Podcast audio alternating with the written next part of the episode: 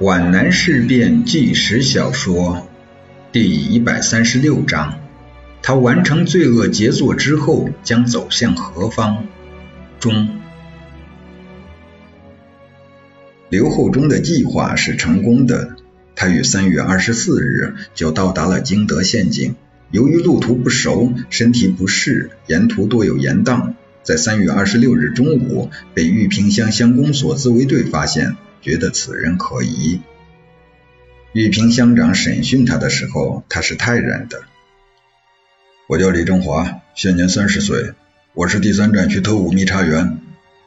刘厚忠听了王慧九的劝告，不再提刺杀、手枪、财物，他思索了一个更容易达到目的的身份。现在身上的证件全部丢失了，回战区长官部行动异常困难。我请求你们把我押解到上饶，或者把我绑送到屯溪。我是好人坏人，自然明了。刘厚忠的要求是合理的。如果是真正的特务密查员，理应保送回原部；如果是冒充，那也正好把他逮捕。谁知玉屏乡这个满脸麻点的乡长是个老古板，他并不按照刘厚忠的思想逻辑去办，自作主张惯了。你的证件是怎么丢的？我被人抢劫了，抢劫你的是什么人？怎么敢抢劫你？你带枪了吗？你漏黄了吗？呃，这个，这我也搞不清是什么人。刘厚忠嗫嚅着，暗自诅咒自己没有准备这一手。枪当然有，只是钱我也没带多少钱。显然，这个回答是不能令人满意的，连自己也不满意。他那黝黑的额头上闪出了明晃晃的汗珠，他慌乱了。麻子乡长不动声色，佯装相信了他，又突然问道：“你们特务处的负责人叫什么名字？哪里人？”刘厚忠顺口胡诌了个名字，也信口诌了个地方，说出口后就忘记了，因为他方寸已乱，头脑已经发懵了。麻子乡长仍然不动声色，又突然问道。你到皖南来执行什么任务？你为什么流落在京德？为什么不去找执行任务的机关解决通行问题？呃，这是这是机密，我不能回答你。刘厚忠的这个回答未免来得太晚了，很明显是临时想出来的。哼，那很好。麻子乡长笑笑说：“本县李县长正好在本乡视察，你对他总不该保密了吧？”李正华，我奉劝你一句。你刚才说的全是假话，不说真话，谁能送你到上饶呢？会立即把你枪毙的。我见了李县长，刘厚忠对天赌咒说：若有半句假话，宁遭天打五雷轰。三月二十八日凌晨七时，旌德县特种工作行动队士兵十二人，由队长陈思新带领，押解刘厚忠去赤坑山蜜蜂洞寻找项英和周子坤的尸首。京德县长李协坤亲自审讯了刘厚忠，他认为情况属实，因为刘厚忠的供词太精确、太详尽、太具体了，说服力极大。那种来龙去脉，那种符合逻辑的全部过程，撒谎是编不圆的。县长还是精明的，他首先感到事关其重，必须迅速处理这件事情，处理得力与否，很可能关系到他的前程。他还认为找格和里保长、担架连长去核对那是没有意义的，因为那两人在分赃之后肯定定了攻守同盟，对一切都会矢口否认。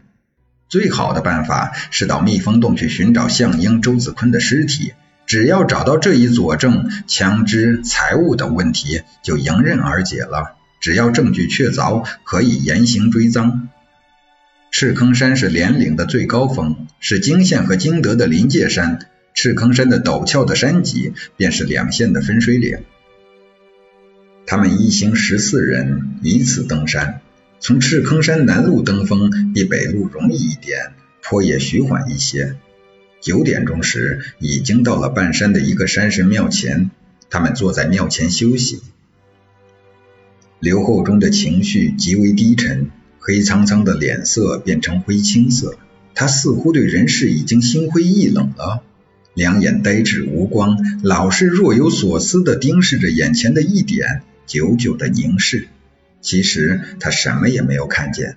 他的面部像无生命的石板那样僵硬，只有嘴唇神经质的站立着、抽动着。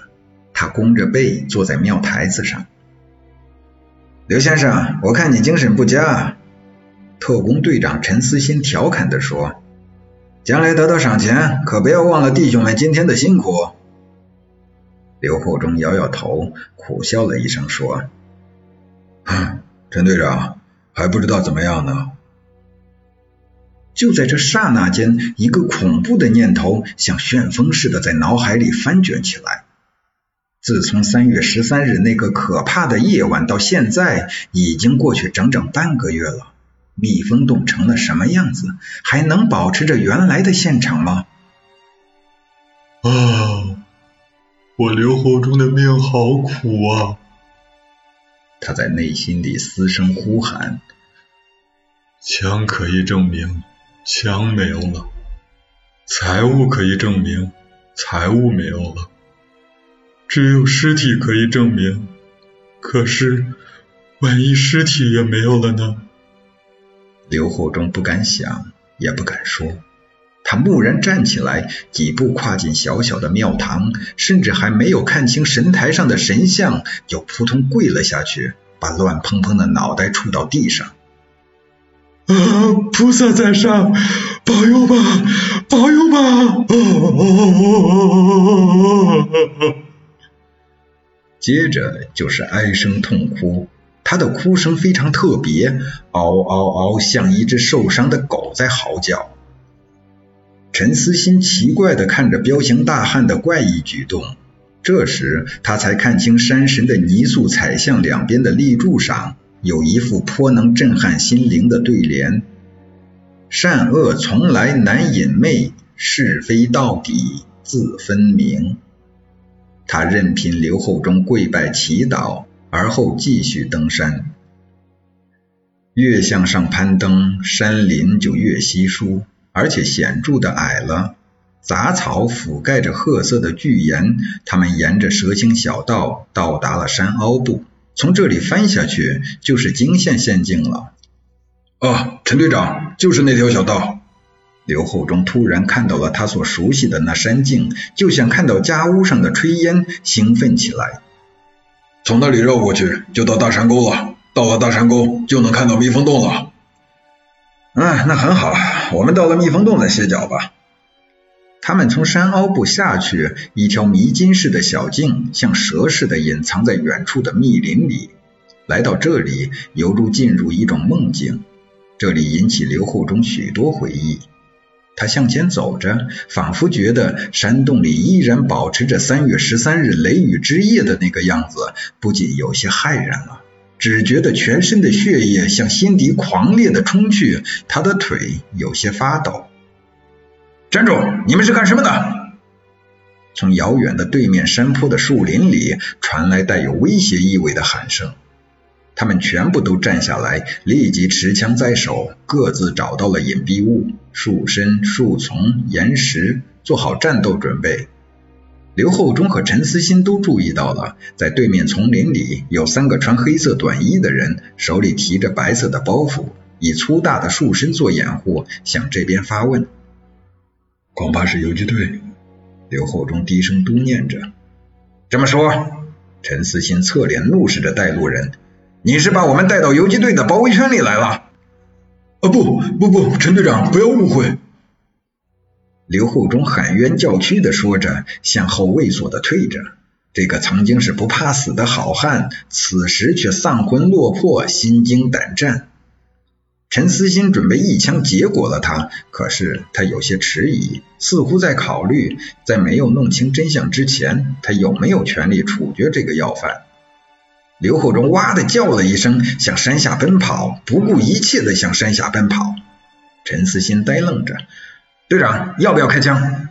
开枪，可是不要打死他。一排枪响，带着一阵飓风横扫过树林。这时候，陈思欣才想起最妥当的措施：弟兄们，追下去，抓住他！几阵枪响，二十分钟的追击没有抓到刘厚忠，却得到了两样结果。对面山坡树林中的三个黑衣人消失了，还抓到了一个药农。陈思欣极为沮丧，无疑跑了一个要犯，这是他前程上的一个沟坎，是仕途上的一个打击。但在镇定之后，想起了补救的办法，请药农带路，不顾艰险，把蜜蜂洞找到，弄个究竟。药农表示愿意带路，并证实蜜蜂桶下的确有两个山洞，这使陈队长得到了些许安慰。先是四十分钟的艰难攀登，十分钟的密林小路，先找到了大洞。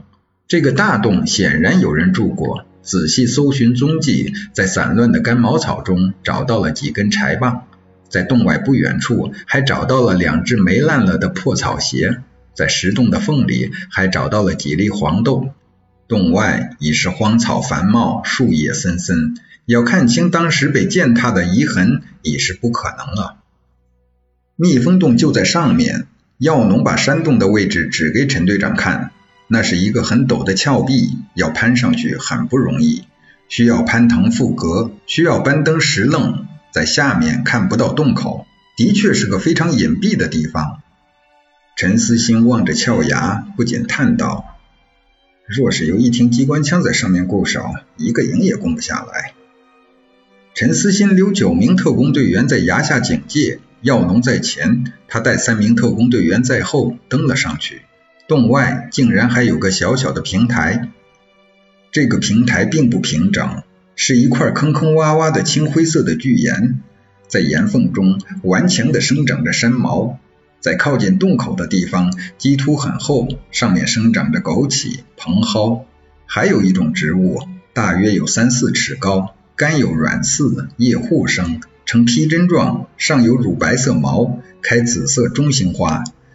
这使药农大为惊异，他第一次见到这种花，便采集树株，打算带回药材店，请中草药专家去辨认。陈思欣怀着奇异的探险式的心情进入山洞，洞里晦暗阴凉，好在洞外阳光正烈，洞内迹象在眼睛适应之后可以看得清楚。这个洞和下洞一样，显示出特意清扫过的痕迹。也许是由于洞小，清扫不便；也许是在夜间看不清楚，中有许多疏漏。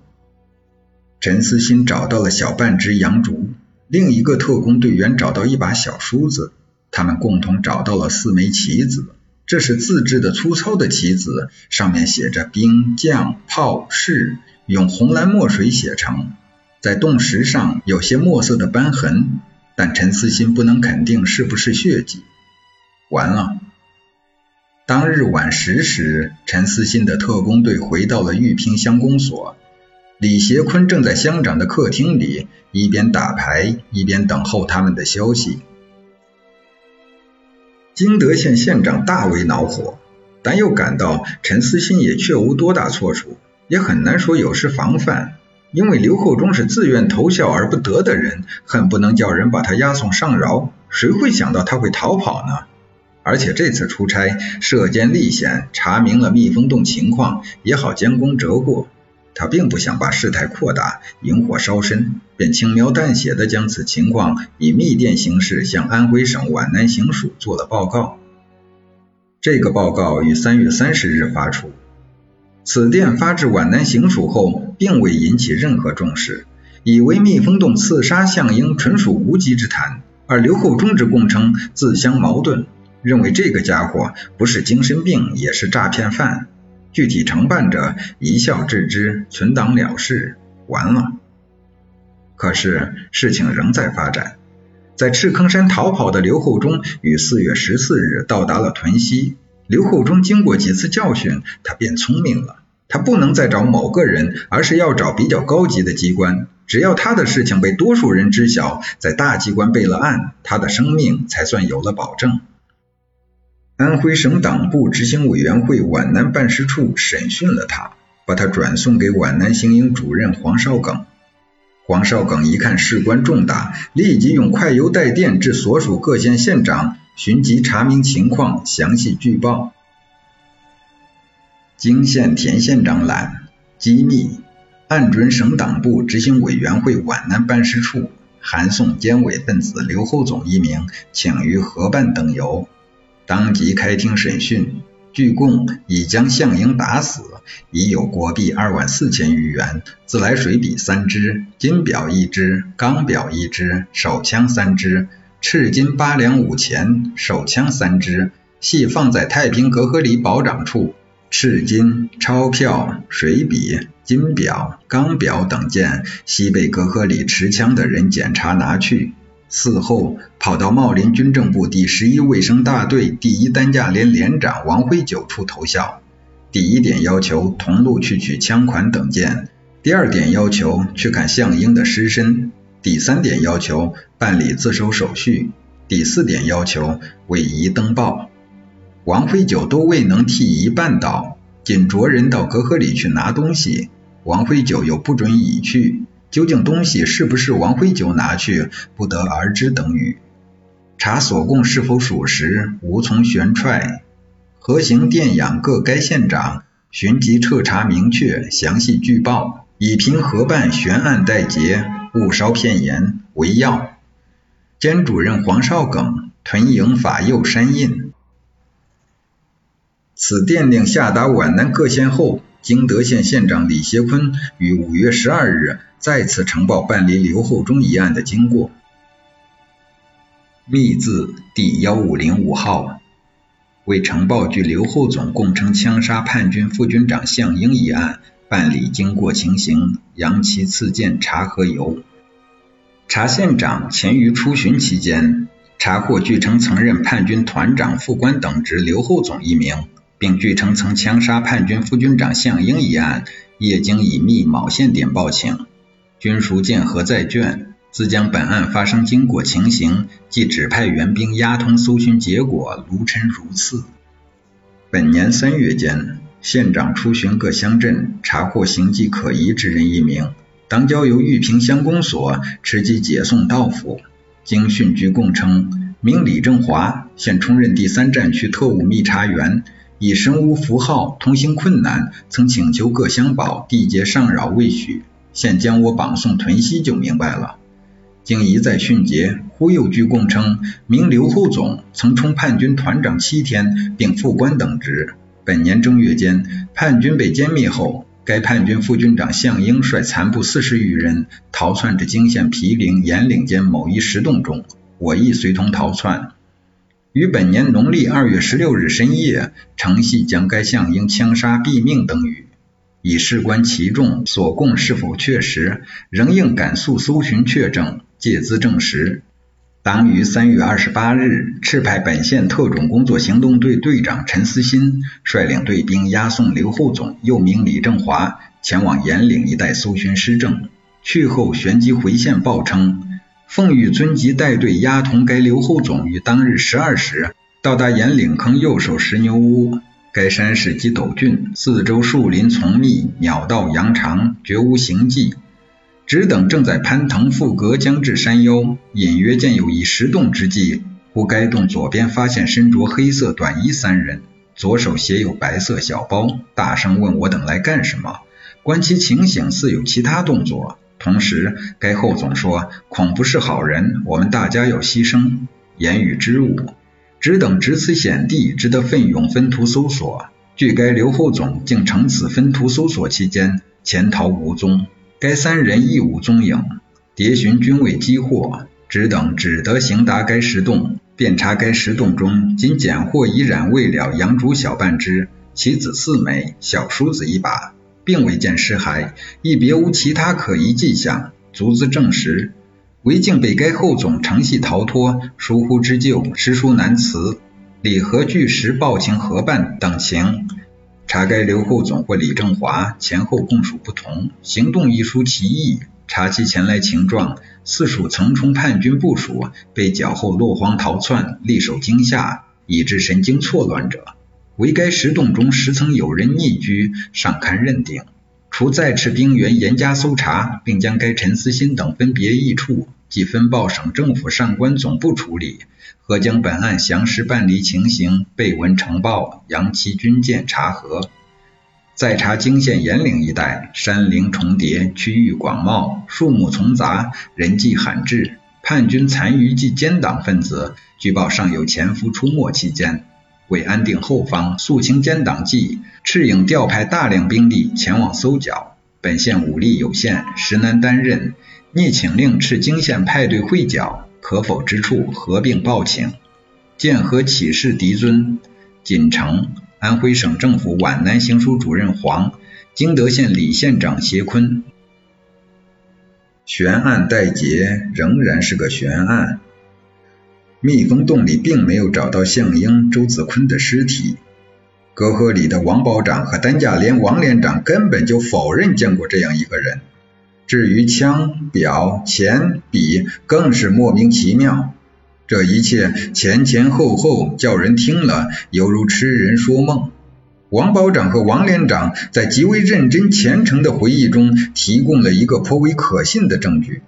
大约在三月中旬，有个黑脸大个子的精神病患者曾来过隔河里，也曾到过茂林。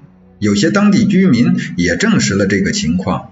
至于这个精神病患者来这两地做了些什么，谁也无从判断。此案承办机关认为刘厚忠有四种身份：此员原是新四军干部，在围歼中被吓破了胆，从而有些精神失常；此员本来就是个精神病患者；此员也有可能是个诈骗犯，不知在何处听说项英被刺或被打死。在无从查证的情况下，他来冒功邀赏，此员有可能是地下共党派来的奸伪分子，究竟属何身份，只好下狱待查。